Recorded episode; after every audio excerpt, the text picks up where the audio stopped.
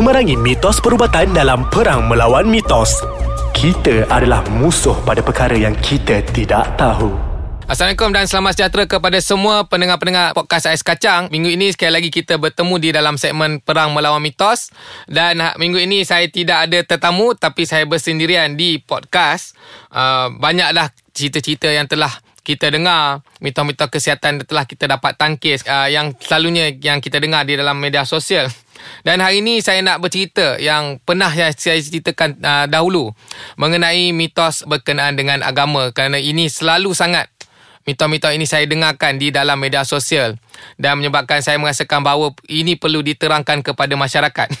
Jadi kita banyak tengok mitos-mitos yang berkaitan dengan agama. Uh, iaitu sebagai contoh, uh, tidur. Tiba-tiba kita tidur, lepas tu tak, bila kita bangun, kita tak dapat nak bangun dan kita rasakan seperti kita dipeluk. Jadi akhirnya orang kata, adakah ini disebabkan oleh dipeluk oleh oleh syaitan ataupun jin? Ada juga orang kata bahawa histeria sebenarnya disebabkan oleh rasukan syaitan dan sebagainya.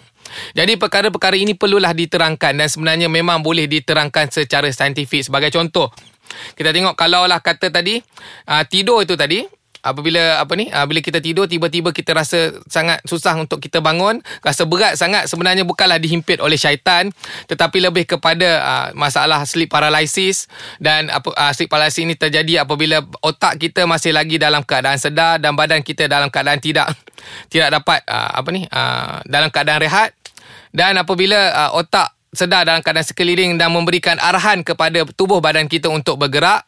Tetapi kerana badan kita dalam keadaan rehat maka badan tidak dapat mengikut apa yang di, diarahkan oleh otak. Dan akhirnya kita merasakan uh, berat badan tersebut.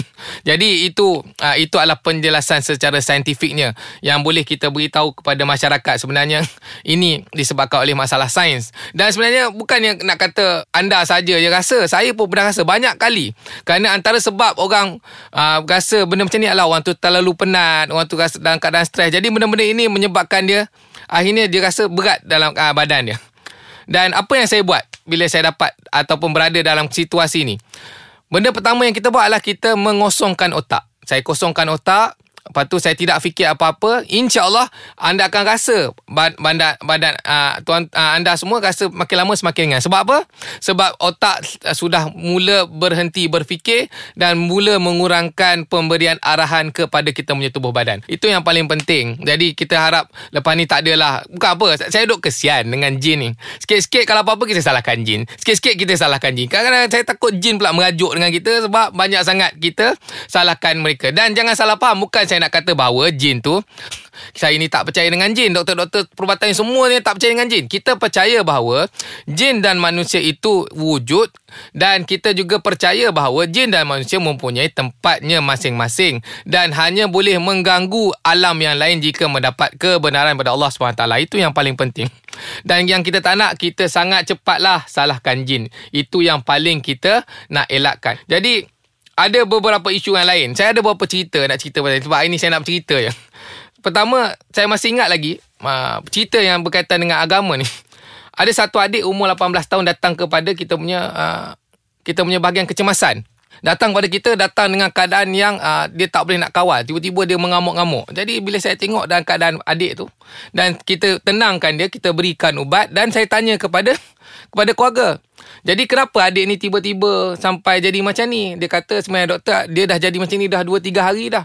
Jadi apa dekat rumah terjadi sebab apa? Dia dah demam dalam 10 hari. Bila dah demam dalam 10 hari dalam 3 hari ni dah meracau-racau semua. Tiba-tiba dia bertukar dia punya uh, dia punya perangai. Jadi sebab kami rasa dia ni dah kena uh, sampukan daripada jin.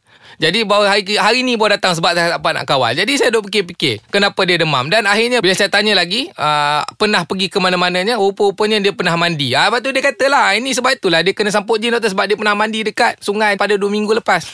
Jadi apabila saya tahu saya dengar bahawa dia pernah mandi, lepas tu dia uh, dia dah demam 10 hari dan dia dah mula berubah dia punya perangai changing of behaviour. Dengan cepatnya saya tahu bahawa pesakit sebenarnya mendapat uh, jangkitan daripada kencing tikus dan akhirnya mendapat jangkitan uh, apa ni uh, uh, radang selaput otak.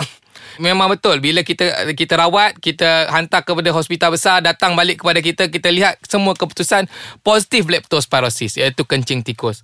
Jadi bayangkan kalau adik-adik macam ni dapat kita selamatkan ataupun datang kepada kita pada awalnya. Itu yang paling penting. Jadi uh, sebelum saya sambung cerita saya, kita berehat sebentar, kita kembali selepas ini. Okey, terima kasih kepada semua pendengar-pendengar podcast Ais Kacang di segmen Perang Melawan Mitos. Jadi kepada pendengar yang masih lagi belum memuat turun aplikasi Ais Kacang, boleh memuat turun di Google Play ataupun di App Store secara percuma. Dan boleh melayari kita punya website www.aiskacang.com.my dan boleh pergi juga ke media-media sosial kita punya platform iaitu di Instagram at aiskacang.my dan juga Facebook at Ais Kacang MY. Jadi kita nak sambung cerita tadi. Cerita tadi saya ada cerita bahawa umur 18 tahun, muda lagi, datang jumpa kita, lambat sangat, 2 minggu demam, tiba-tiba sekarang ni bawalah kita sedar dia ada jangkitan kuman dan ada jangkitan di selaput otak.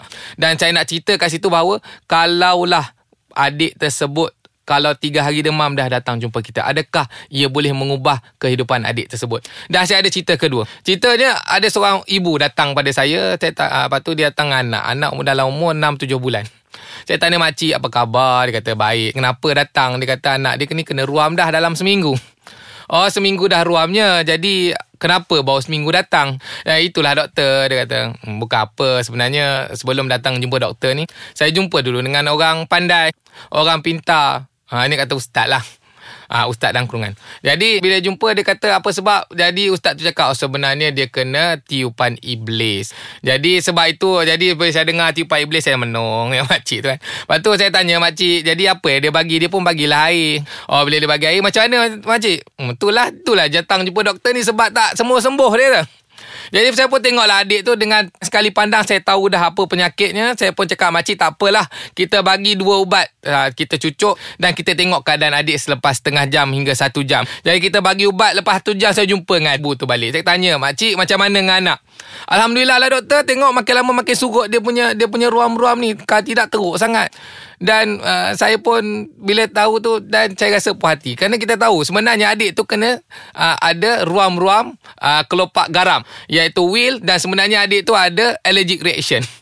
Jadi yang saya rasa lega sangat sebab adik tu datang dengan kita sebenarnya masih lagi tak teruk. Bayangkan dah seminggu dia kena allergic reaction secara berterusan. Kalau dia kena anaphylactic shock atau apa macam mana. Datang dengan kita tiba-tiba nafas dah laju, kesedaran semakin menurun dan sebagainya. Itu akan menerukkan lagi keadaan. Itu bila saya tengok pandang makcik tu, saya kata, ah, makcik macam mana? Uh, apa Iblis dah berhenti tiup ke? Ha, dia, saya tak cakap lah macam tu. Itu saya cakap dalam hati je lah. Saya tak cakap dengan makcik kan. Saya cakap dengan hati. Alhamdulillah lah makcik, anak okey. Jadi bayangkan kita boleh merawat pesakit kalaulah adik itu datang lebih awal. Dan terakhir saya punya satu cerita lain mengenai isu histeria Memang banyak orang mengatakan bahawa adakah histeria ini adalah disebabkan oleh rasukan syaitan sebenarnya. Daripada pihak kami, daripada pihak perubatan, kita tahu bahawa histeria ini selalu terjadi disebabkan orang tu memang dia ada masalah dengan gangguan emosinya, dia keadaan lemah semangatnya, maka disebabkan itu dia cuba untuk melepaskan dia punya perasaan dan akhirnya terjadilah uh, apa ni episod-episod yang telah dibuat. Jadi kita banyak je dapat tengok. Kadang-kadang kita tengok orang-orang yang ada masalah histeria atau apa, bila tanya balik kenapa, dah satu kita tahu mungkin dia ada masalah-masalah peribadi. Ah, selalu kalau kat sekolah tu kita tahu dah mungkin lagi sehari dua tu nak exam. Jadi benda-benda macam tu yang akan jadi. Ah, kenapa menjadi pencetus kepada histeria-histerian ni. Jadi bila kita cerita pasal histeria bukanlah saya kata semua bendanya tak ada ke apa yang apa ni uh, jin yang punya masalah.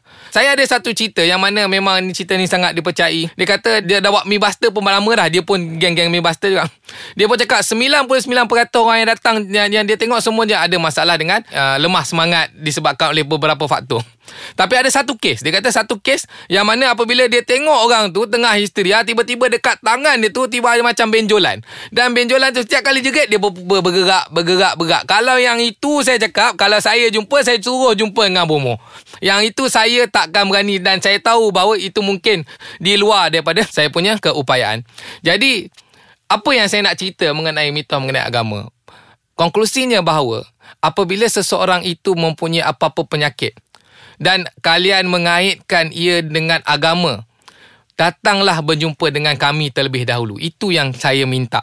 Datang jumpa kami, biar kami rawat. Dan saya boleh cakap 99% penyakit yang kita orang jumpa semuanya boleh di didiagnos dengan penyakit-penyakit perubatan. Sebab itulah kita nak orang datang dan kami tengok dan kami rawat. Kalaulah rasa kami rawat pun tak boleh, tak puas hati dengan rawatan kami, nampak tak makin baik, kalau nak cuba juga rawatan alternatif, itu adalah hak masing-masing. Sekurang-kurangnya saya nak jumpa dulu, kami nak jumpa dulu, biar kami rawat. Sebenarnya selalunya kami rawat kami tahu dah penyakitnya apa. Nak tak nak je ikut. Jadi itu yang kita harapkan kepada semua pada orang kita. Janganlah cepat salahkan jin, datanglah berjumpa dengan kami terlebih dahulu. Kalaulah pesakit itu ada apa-apa gejala dan tanda, ya. Jadi uh, setakat ini saja saya berharapkan bahawa semua pendengar-pendengar dapat memahami kenapa kami sangat bimbang mengenai perkara ini dan ya kita jumpa lagi pada minggu hadapan insyaallah. Bye bye.